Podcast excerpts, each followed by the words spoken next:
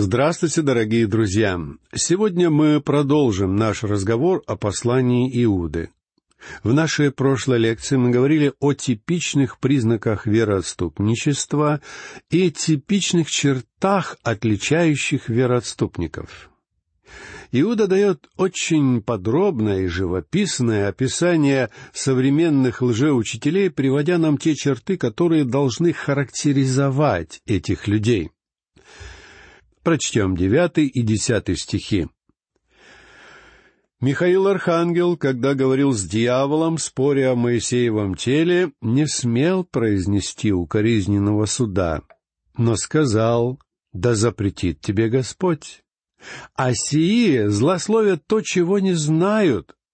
Что же по природе, как бессловесные животные знают, тем растлевают себя. На мой взгляд, это один из наиболее замечательных стихов во всем священном писании. Я хочу привести вам другой перевод этого отрывка, который является, на мой взгляд, более удачным. Архангел Михаил, споря с дьяволом о теле Моисея, не смел произнести слов осуждения, которые бы оскорбили его достоинство, но сказал «Да судит тебя Господь». Сатана является падшим созданием и общепризнанным врагом Бога.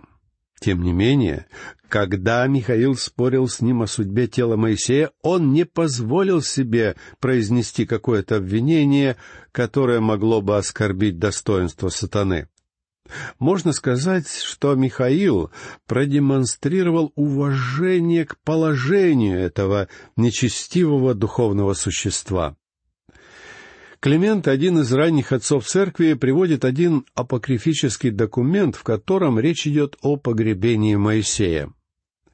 Когда Михаилу было поручено похоронить Моисея, сатана противостал ему на том основании, что тело Моисея должно принадлежать ему, ибо он, сатана, является господином всего материального и плотского. Также сатана выдвигал против Моисея обвинение в убийстве. Кроме того, есть мнение, что своим вмешательством сатана хотел помешать появлению Моисея на горе Преображения много лет спустя. Но в ответ на все эти притязания Михаил произнес одну единственную фразу «Да запретит тебе Господь», то есть Творец. Сатана или Люцифер являлся Божьим творением и даже наивысшим существом во всем Божьем мироздании. А затем в нем открылось зло. Но зло сатаны состояло не в том, что он совершил какой-то проступок. Зло сатаны состояло в том, что он противопоставил свою волю воле самого Бога. Он вознесся в своей гордыне и захотел обрести независимость от Бога. По сути дела, он решил, что сумеет лишить Бога его власти, по крайней мере, над некой частью Вселенной. Но даже зная о деятельности сатаны в этом мире, Бог позволил ему продолжать это противостояние ибо Бог имел на этот счет особые возвышенные замыслы. Тем не менее, сам сатана продолжает считать, что он сумеет стать полновластным и вечным правителем над частью сотворенной Богом Вселенной, а именно над нашим миром. Но, несмотря на все это, Михаил не мог позволить себе сказать что-то оскорбительное в адрес сатаны. Он не использовал в отношении этого духовного создания длинного списка обидных или уничижительных имен. Я уверен, что многие из нас большой охотой сделали бы это. Мы, не колеблясь, высказали бы сатане все наши обвинения. Но Михаил не посчитал возможным сделать это. Знаете почему? Потому что Михаил является архангелом, и все, чем он ограничился, была фраза «Да запретит тебе Господь». Архангел Михаил не посчитал для себя возможным рассыпаться длинными тирадами, приводя всевозможные обвинения и эпитеты, хотя у него были для этого все возможности. Но почему? Михаил испытывал уважение к положению своего врага, к его первоначальному положению, ибо Люцифер был сотворен Богом как наивысшее из всех существ. Эта ситуация представляет собой тот урок, который необходимо осознать для себя всем нам, ибо очень многие верующие все еще не научились относиться с должным уважением и благоговением даже к самому Богу, что проявляется в их нежелании смиренно принять то, что говорит или делает Бог. Друзья мои, мы с вами являемся творением, а Бог является нашим Творцом. И какое право имеете вы или я ставить под вопрос какой-либо из его действий? Не поймите меня неверно. Если вы думаете, что я молчаливо и смиренно принимаю все, что встречается на моем жизненном пути, вы заблуждаетесь. Я очень горячо и открыто говорю с Богом об этих вещах. Я прошу Его объяснить мне, почему Он позволяет каким-то событиям происходить в моей жизни. Я думаю, что я не являюсь в этом отношении уникальным человеком, и, быть может, вы ведете себя точно так же. Но мы должны сознавать, что Бог является Творцом, а также Он является Искупителем. Он тот, кто любит нас. Наш Бог является великим, святым и превознесенным. Он праведный и справедливый Бог. Он никогда не допускает ошибок. Он никогда не совершает ничего недостойного. Все, что Он делает, правильно. А потому мы с вами можем доверять Ему. Но делаем ли мы это? Относимся ли мы с уважением к его авторитету и к его власти? Уважаем ли мы его личность? Однажды Господь Иисус Христос скажет некоторым, «Вы говорили, Господи, Господи, но не исполняли всего того, что я заповедал вам. Каждый из вас шел по жизни своим собственным путем, делая то, что было правильно в его глазах. Это является типичным изображением человечества и, может быть, даже изображением вас и меня.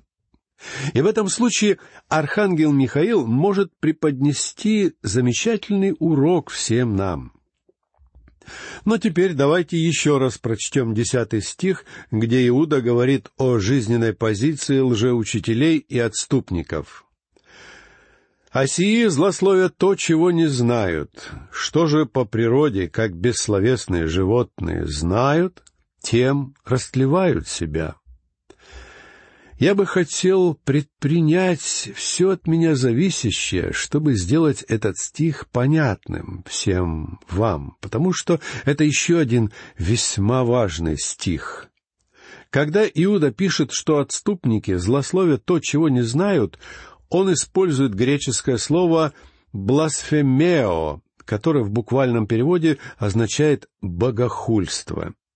Иными словами, отступники позволяют себе богохульствовать, то есть злословить и возводить хулу на то, что не подвластно их разумению, и даже на самого Бога.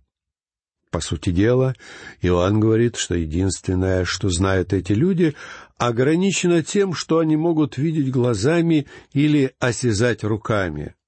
Они подобны грубым животным, потому что, как известно, дикое животное хорошо разбирается только в сене, траве, растениях или животных, которых оно может употребить в пищу. Это относится к тому, что животное знает посредством инстинктов. Например, перелетные птицы, которые провели все лето в более холодном климате, осенью внезапно снимаются с места и летят на юг. Кто-то может назвать такое поведение признаком интеллекта, ибо кажется, что эти птицы знают, что через некоторое время наступит зима, землю покроет толстый слой снега, и все водоемы замерзнут. Когда птицы отправляются на юг в более теплые места, для многих людей это является признаком интеллекта. Но это вовсе не так.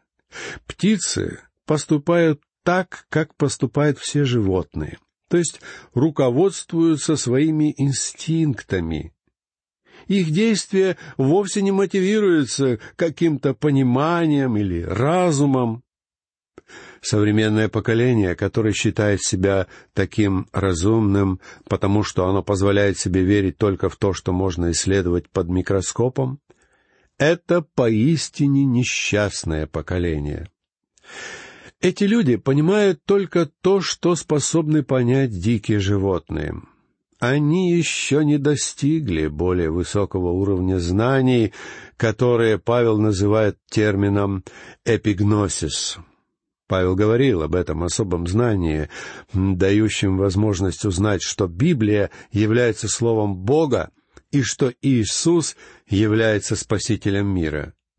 А некоторые современные люди, которые желают знать лишь то, что является осязаемым и материальным, полагают, что они знают все, что доступно человеческому знанию.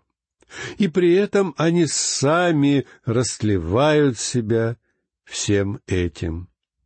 Вот такое изображение отступников дает нам Иуда в своем послании. Далее мы читаем в одиннадцатом стихе «Горе им, потому что идут путем Каиновым, предаются обольщению мзды, как Валаам, и в упорстве погибают, как Корей». Иуда уже привел нам три примера отступничества пример детей Израиля, пример восставших ангелов, а также пример суда над Содомом и Гоморрой. Теперь же он дает нам еще три иллюстрации индивидуального отступничества на примере таких ветхозаветных персонажей, как Каин, Волаам и Корей. И горе тем, кто пойдет по их стопам. Слово «горе» — это греческое слово «оаи», даже само звучание этого слова передает печальные ноты плача. Это слово обозначает плач скорби или осуждения. В данном случае это, скорее всего, плач осуждения. Однако и первый аспект также имеет место. Иуда говорит о печальной судьбе всех тех вероотступников, о которых он писал ранее в своем послании. Эти люди идут путем Каиновым. Каин, как мы знаем, был религиозным человеком, но вместе с тем он оставался плотским. Он верил в Бога и верил в религию, однако при этом он поступал в соответствии со своей собственной волей. Он отрицал, что он является грешником, отвергал искупление посредством крови и считал, что он может прийти к Богу своим собственным путем. В послании к евреям, четвертом стихе одиннадцатой главы, нам рассказывается эта история. «Верою Авель принес Богу жертву лучшую, нежели Каин. Ею получил свидетельство, что он праведен, как засвидетельствовал Бог о дарах его, Ей он и по смерти говорит еще. И сейчас, даже после своей смерти, Каин также продолжает говорить с нами. Путь Каина — это путь человека, который отказался принести в жертву невинного агнца, который указывал на будущую жертву Христа. Иными словами, Каин не пожелал прийти к Богу посредством веры. Он не поверил Богу, когда Бог сказал ему, что человек должен приносить маленьких и невинных ягнят в жертву для искупления, ибо без пролития крови не бывает прощения грехов. Цена наказания обязательно должна быть оплачена. Каин считал, что он может приходить к Богу угодным ему самому путем, и это является типичным заблуждением вероотступничества нашего времени. Отступники называют себя либералами или модернистами, однако, друзья мои, все их учение столь же старо, как и Эдемский сад. Уже за стенами Эдемского сада Каин вел себя как истинный модернист и либерал. Он верил в религию и в Бога, но верил во все это по-своему, а не так, как говорил ему Бог. Также отступники предаются обольщению мзды, как Валаам. Здесь, в этом послании, мы читаем об обольщении Валаама во втором послании Петра, в пятнадцатом стихе второй главы, нам рассказывается о пути Валаама. А в книге Откровения, в четырнадцатом стихе второй главы, упоминается учение Валаама. Во втором послании Петра мы видели то, что являлось камнем преткновения для этого человека. Валаам был виновен в грехе стяжательства, который на самом деле является обыкновенным идолопоклонством. Валаам был наемным проповедником. Он хотел нажиться с помощью того дара, которым обладал, а дар этот, конечно же, был дан ему от Бога. Это и был путь Валаама, который стал для него путем погибели. Надо сказать, что человек может стремиться не только к деньгам. Он может жаждать известности, популярности, славы, похвал или высокого положения. Есть много всевозможных видов стяжательства, которые выводят человека на путь Валаама, и данное послание говорит нам, что все это является признаками отступничества. В книге Откровения мы встречаем упоминание учения Валаама. С 22 по 25 главы книги чисел нам сообщается, что Валаам не мог произнести проклятие на народ Израиля. Поэтому он посоветовал моавитскому царю Валлаку, чтобы тот послал в лагерь Израиля моавитянок, дабы посредством смешанных браков, блуд и идолопоклонства проникли в израильские дома. Вы можете быть точно уверены в одном. Начиная от книги «Бытие» и заканчивая книгой «Откровения», Бог дает строгие предостережения относительно смешанных браков между верующими и неверующими. Вы не можете смотреть сквозь пальцы на подобные браки, оправдывая их какими-либо благовидными причинами. И, к сожалению, слишком много молодых людей не осознают этой опасности, ибо в конце концов именно она становится причиной многих несчастных и разбитых судеб. Ошибка Валаама, о которой говорит Иуда в данном послании, состояла в том, что он был уверен, что Бог обязан наказать Израиль за их грехи. Но Валаам не осознавал, что есть понятие морали, которые стоят выше обыденных принципов морали. Валаам полагал, что праведный Бог обязан проклясть Израиль. Он совершенно не отдавал себе отчета в том, что представляет собой прощение креста. В Ветхом Завете говорится, что Бог обязан поддерживать свой авторитет. Однако он может оставаться праведным, даже оправдывая верующего грешника. Валаам не понимал того, что Бог может простить народ Израиля, если они повернутся к нему. Иногда нам трудно понять, как именно какой-то человек может обратиться к Богу. Я пришел ко Христу, когда был еще молодым человеком. Внезапно во мне зародилось желание стать служителем. При этом мои коллеги по работе, большинство из которых регулярно ходили в церковь, не могли понять, как такой человек, как я, сможет стать служителем. И надо сказать, что у них были вполне веские причины сомневаться во мне. Однако они не могли понять, что Бог простил меня, и что теперь я обрел новую жизнь. Они попросту не верили в это. Они не верили в то, чего не могли понять. И в этом они оказались перед лицом той же дилеммы, которая подвела Валаама. Еще одна черта вероотступников — это то, что они в упорстве погибают, как Корей. Вы наверняка помните, что Корей возглавил восстание против Моисея, как мы читаем в шестнадцатой главе книги чисел. Корей пришел к заключению, что Моисей не единственный, кто имеет доступ к Богу. И когда Корей восстал против Моисея, то есть против установленной Богом власти, он захотел вмешаться в нечто священное и неприкосновенное. По сути дела, он заявил, «Разве Бог обращается только к Моисею? Кем Моисей считает себя?» На самом же деле Моисей не думал о себе слишком много равно как и не считал, что он обладает какими-то уникальными качествами. Более того, Моисей сам пытался снять с себя бремя вождя, обязанного вывести свой народ из Египта. Но Бог избрал и призвал Моисея. А человек по имени Корей восстал против Божьего выбора и Божьего волеизъявления. Корей пренебрег авторитетом Моисея и вмешался в священническое служение, за что поплатился жизнью. Иными словами, Корей был виновен в противлении воле самого Бога.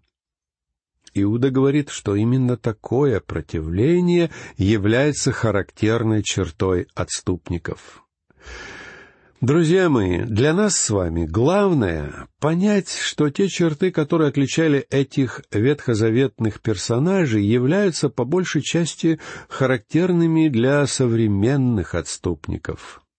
Иуда пишет нам все это, дабы предостеречь нас от подобных людей, и его увещевания звучат весьма актуально сегодня. Давайте помнить об этом, и на этом я прощаюсь с вами.